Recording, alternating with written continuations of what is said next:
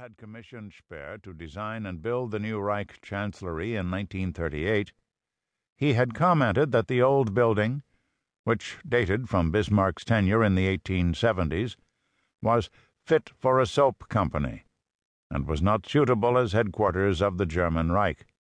Speer was to create an edifice of imperial majesty, an imposing building with grand halls and salons. Al Husseini was driven through the Court of Honor, the building's main entrance, ascended an outside staircase, and approached the visitors' elaborately ornate reception room, immediately adjacent to Hitler's personal office. As the Mufti neared the reception room, he passed through a round room with domed ceiling and a gallery 480 feet long the exquisitely furnished mirrored gallery that Hitler had praised as surpassing the famous Hall of Mirrors at the Palace of Versailles. It boasted a length of nearly 1,200 feet, and its floor and walls were lined with dark red marble. Hitler's immensely spacious private office and study, measuring nearly 4,500 square feet, was located immediately to its side. Following his arrival in Berlin three weeks earlier, rapturous crowds had hailed the Mufti as the Fuhrer of the Arab world. The week before his meeting with Hitler, al Husseini had been honored at a reception given by the Islamische Zentralinstitut, a German Islamic institute recently established in Berlin. As the Mufti was driven down the Wilhelmstrasse, Adoring crowds of Palestinian Arab expatriates lined the streets to cheer and pay homage to their revered leader, the Gross Mufti von Jerusalem. Hitler regarded the Mufti with both deference and respect. With the possible exception of King Ibn Saud of Saudi Arabia, al Husseini was the most eminent and influential Islamic leader in the Middle East. The Mufti, unlike Ibn Saud, was a trusted supporter of Hitler's Germany, a man upon whom the Nazis could always rely. The Mufti began by thanking the Fuhrer for the great honor he had bestowed by receiving him.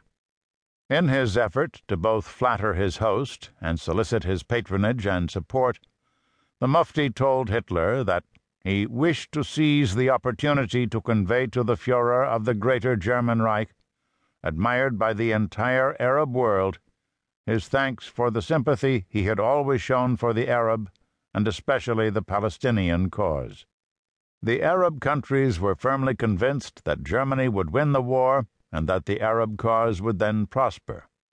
The Arabs, the Mufti assured his host, were Germany's natural friends because they had the same enemies as had Germany, namely the English, the Jews, and the Communists.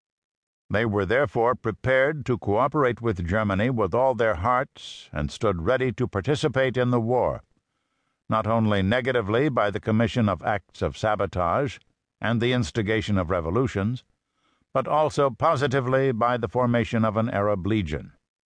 The Arabs could be more useful to Germany as allies than might be apparent at first glance, both for geographical reasons and because of the suffering inflicted upon them by the English and the Jews. The Mufti's objectives were far reaching. He wanted to terminate Jewish immigration to Palestine. But he also hoped to help lead a holy war of Islam in alliance with Germany, a jihad that would result in the extermination of the Jews. As al Husseini would write in his memoirs, our fundamental condition for cooperating with Germany was a free hand to eradicate every last Jew from Palestine and the Arab world. I asked Hitler for an explicit undertaking to allow us to solve the Jewish problem in a manner befitting our national and racial aspirations, and according to the scientific methods innovated by Germany in the handling of its Jews. The answer I got was, The Jews are yours. To the Mufti's delight, the Fuhrer responded with a strong and unequivocal reaffirmation of his anti Jewish position and of his support for the radical Arab cause, assuring the Mufti that he was fully committed to pursuing a war of extermination against the Jews and to actively opposing the creation of a Jewish national home in Palestine. As the Mufti would